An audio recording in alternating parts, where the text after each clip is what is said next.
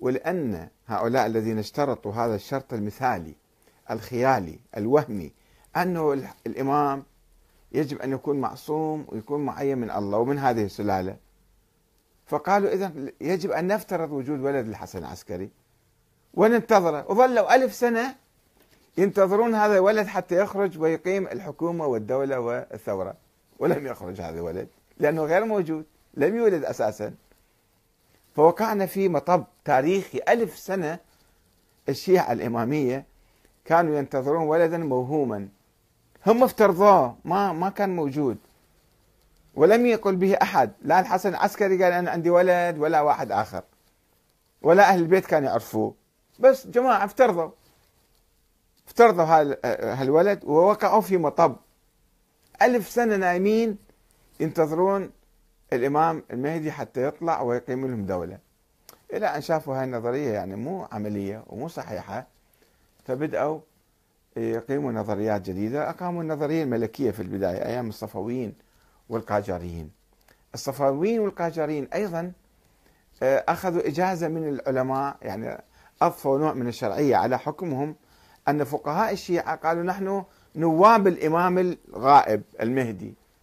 يعني ما أعرف كيف هم أخذوا ادعوا النيابة. هو المنيب غير موجود وما أعطاهم نيابة. هم افترضوا أنهم نواب عن الإمام المهدي. افترضوا فرضيات كلها. وأعطوا إجازة للملوك أن يحكمون.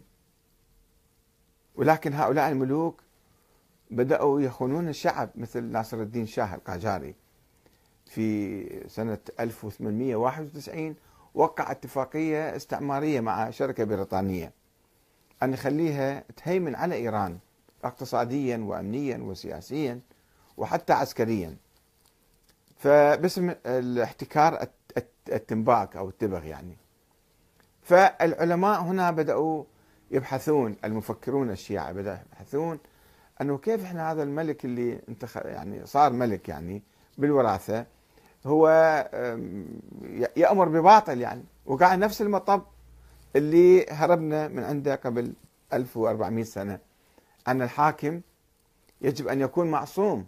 الآن قبلنا ملك مو معصوم. أو رئيس جمهورية غير معصوم مثلا. فهذا كيف إحنا نطيعه طاعة مطلقة؟ فبصورة طبيعية ردوا على هذا الموضوع. قالوا ما يجوز ما يمكن إحنا انقسموا قسمين طبعا. قسم يسموه مستبدة وقسم يسموه مشروطة. مستبدة قالوا نحن مع الاستبداد. الملك كل ما آه، يأمر يجب أن نطيعه. وفيهم علماء كبار سيد كاظم اليزدي مثلا. كان يؤمن أن الحاكم يجب أن يكون مستبد. مرجع هذا كان كبير. وهو مراجع آخرين علماء آخرون. كانوا يقولون الحاكم حاكم بعدها. لازم نطيعه بأي بأي شيء. طاعة مطلقة. ولكن كان فريق آخر. قال لا يجب أن يكون الحكم مشروط. وقالوا يجب أن نعصم الملوك. مو الله يعصمهم الله ما. ما عصم أحد من الملوك. الله أعطانا حرية. ما هاي نظرية وهمية خيالية نظرية العصمة من الله. الله لا يعصم أحدا. إنما آه، آه، نظام الشورى آه، يمكن يعصم الحكام. يعني النظام الديمقراطي في الحقيقة هو نظام عصمة للحكام. الحاكم ما يتمكن يفعل أي شيء في النظام الديمقراطي. في النظام الملكي نعم. الحاكم يقلب الأمور رأسا على عقب. حتى يجي ابن ملك يقلب الأمور رأسا على عقب كما في السعودية وغيرها. أو حتى في أنظمة ديمقراطية اسمها شكلية يعني ولكنها الحاكم هو مستبد مطلق. بس يضفي على نظامه يعني مسحة شكلية ديمقراطية انتخابات مزيفة وهمية. أما النظام الديمقراطي الحقيقي اللي الشعب هو يعصم الحاكم. الشعب عبر الانتخابات أول شيء عبر المجالس النيابية مجلس النواب يقوم بمراقبة الحاكم ومحاسبته. مو الحاكم فقط الرئيس الأعلى كل المسؤولين يعني. كل الوزراء كل المسؤولين هو يعصمهم أولا بالدستور. الدستور يحدد صلاحيات الحاكم وصلاحيات الناس وحرياتهم وحقوقهم ما يتعدى. الحاكم ما يجوز له يتعدى على كل شيء. هناك دستور. السعودية لا يوجد دستور. الملك هو هو الدستور. هو كل ما يريد هو يحكم بما يريد. يقلب الأمور رأسا على عقب. براحته يعني من حقه هذا الشيء كما يقولون. ولكن بالنظام الديمقراطي الدستوري لا. هناك دستور يحدد كل المواصفات يحدد كل الواجبات والحقوق. والبرلمان يقوم بمحاسبة رئيس الجمهورية ورئيس الوزراء والوزراء والمسؤولين كلهم يحاسبهم ويعاتبهم. وأيضا إضافة إلى الدستور وإضافة إلى البرلمان الصحافة الحرة أيضا تراقب وتحاسب. القضاء يراقب ويحاسب. الأمة هي نفسها. الجماهير إذا شافوا الحاكم أخطأ أو انحرف لا يطيعوه. يقومون بمراقبته ومحاسبته. العلماء دورهم المراقبة أيضا والمحاسبة. والنقد إذا الحاكم أخطأ أو انحرف يجب أن يعصموه. فنظرية الأسمى تحل المشكلة. أولا عندنا آه، النظام الديمقراطي يعني الشورى ما ألغينا الشورى. الإماميون الشيعة الإماميون ألغوا نظام الشورى وصاروا يهاجموه مهاجمة شعواء. أنه نظام الشورى باطل وأساسا السقيفة باطلة أبو بكر باطل عمر باطل هذا مو صحيح. نظام الشورى نظام معقول. نظام معقول. وفي آية بالقرآن أيضا تشير إليه.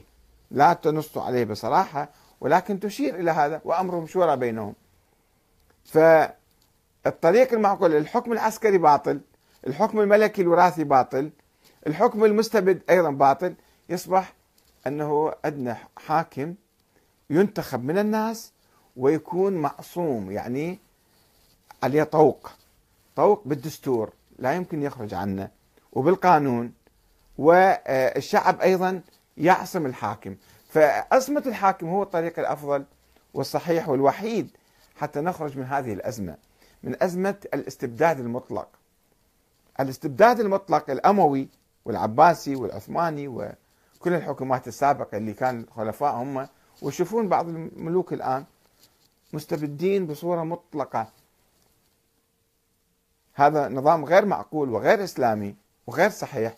فالنظام الديمقراطي هو الصحيح في مقابل ذلك والنظام الديمقراطي الآن تقولون أنه عندنا الحكام يفسدون في النظام الديمقراطي. هذا صحيح لأنه الشعب آه، لا يمارس الديمقراطية بصورة صحيحة. عليه أن ينتخب النواب بصورة صحيحة مو بالتقليد الأعمى. فلان زعيم فلان قائد يقول انتخبوا هذا ونروح ننتخبهم. أو انتخبوا هذه القائمة. لا هذا خطأ أيضا. من هنا جاء الخطأ. يجب النواب يكونون الناس يعرفوهم في كل منطقة وتكون علاقة بيناتهم ويحاسبوهم يحاسبون النواب. إحنا الآن في العراق مثلا ما عندنا محاسبة للنواب. أصلا ما نشوف وجه النواب. يجون بقائمة مغلقة والناس ينتخبوهم ويروحون. أصلا ما عندهم علاقة بينهم بينهم بين الناس وبين النواب. وأيضا دور الناس ضعيف والصحافة قد تكون ضعيفة في مراقبة الحكام ومحاسبتهم. لو كان في حيوية للشعب والشعب يكون حي بكل أجهزته بكل منظماته المدنية بكل صحافته وقضائه ونوابه راح ما يخلوا واحد يسرق أو واحد ينهب أو واحد يتخذ قرار خاطئ. يحاسبوه ويراقبوه ويصححوه ويعصموه عن الباطل. ويعصموه عن الخطأ. العلماء الكلام القدماء كانوا يقولون علماء الإمامية بالذات كانوا يقولون الإمام يجب أن يطاع. فكيف يمكن أن نأمره نحن؟ يعني كان فقط عندهم صورة بدائية بسيطة عن الحاكم أن هذا أي واحد يصبح في موقع الإمامة موقع الحكم يجب أن يصدر الأوامر وما واحد يعترض عليه. هذا خطأ. الحاكم يأتي بالنيابة عن الشعب. وبالتالي يستمع إلى الشعب ويخضع لإرادة الشعب ويعصم بواسطة الشعب.